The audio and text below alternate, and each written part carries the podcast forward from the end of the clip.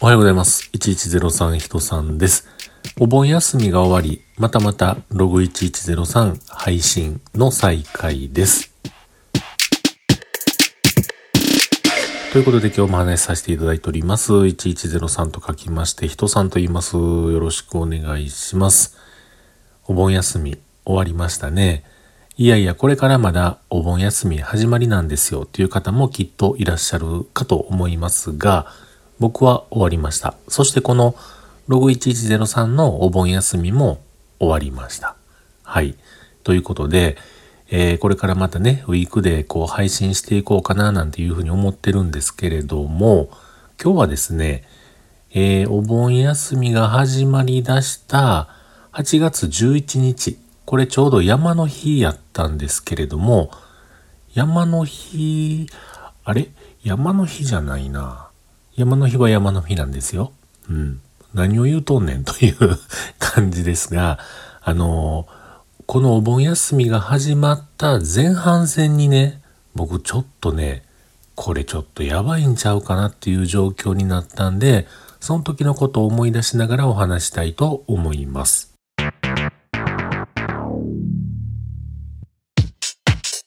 とね、それやばいなと思った日が11日やと思っていたんですけども、11日じゃないですね。あれ ?12 日やったかな？多分そうですね。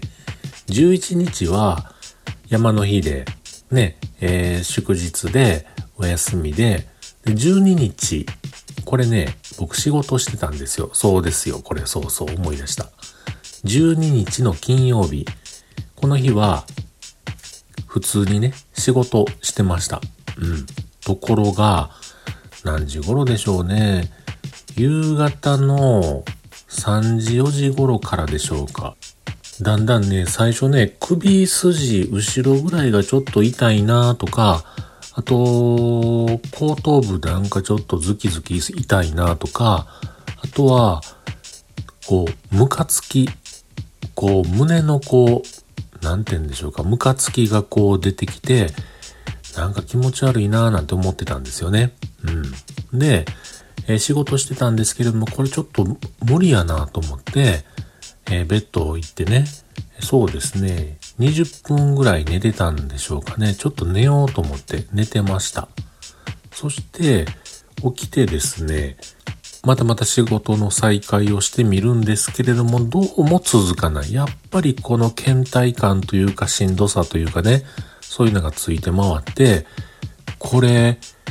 やばい、ちょっとあかんやつかなとか思いながらもね、もう一回ちょっとこれ寝ようと思って、もう一回寝てみたら、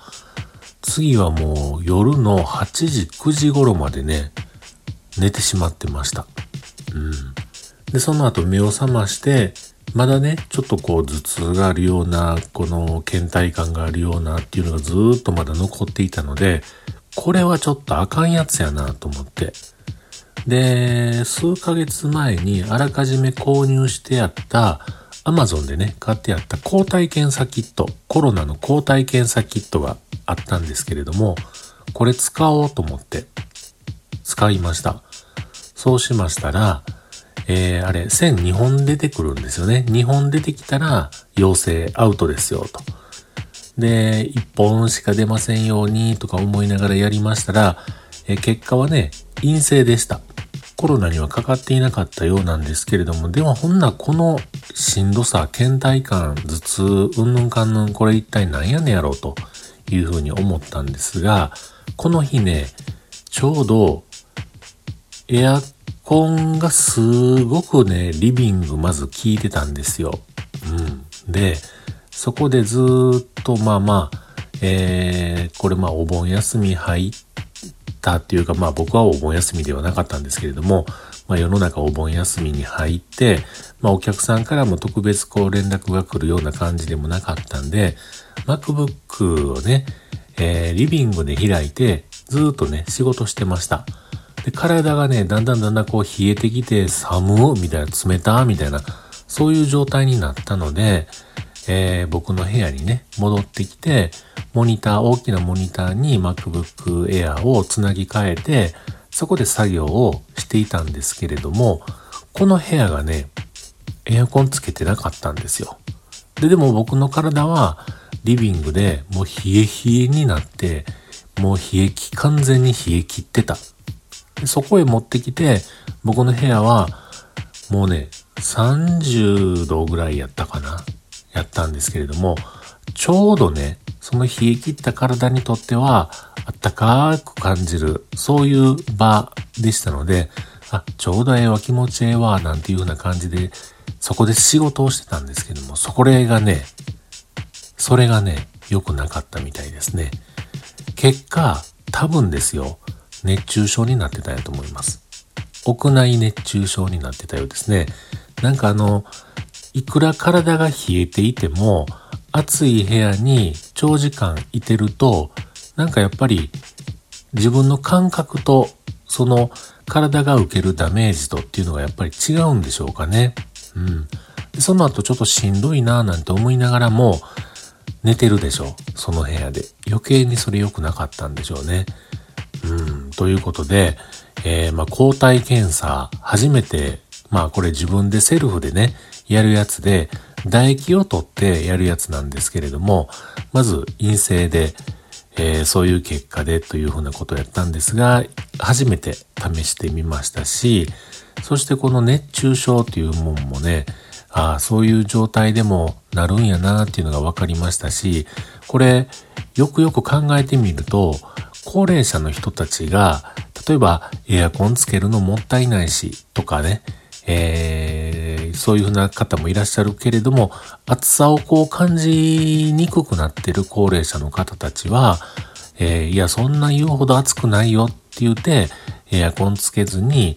熱中症になってしまわれる方もやるというのもね、聞いたことがあったんで、ああ、これやななんていうようなことをね、思っていました。うん。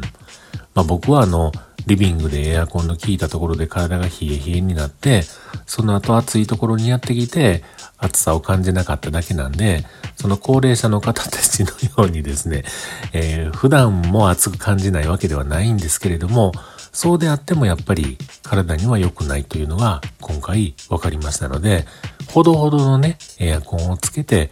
えー、快適な環境のところでいるのが一番やな、なんていうようなことを思いました。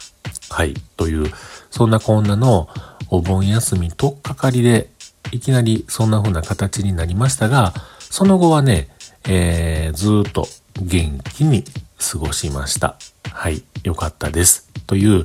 えー、お盆休みとっかかりでそんなことがありましたよっていう、そんなこんなのお話でした。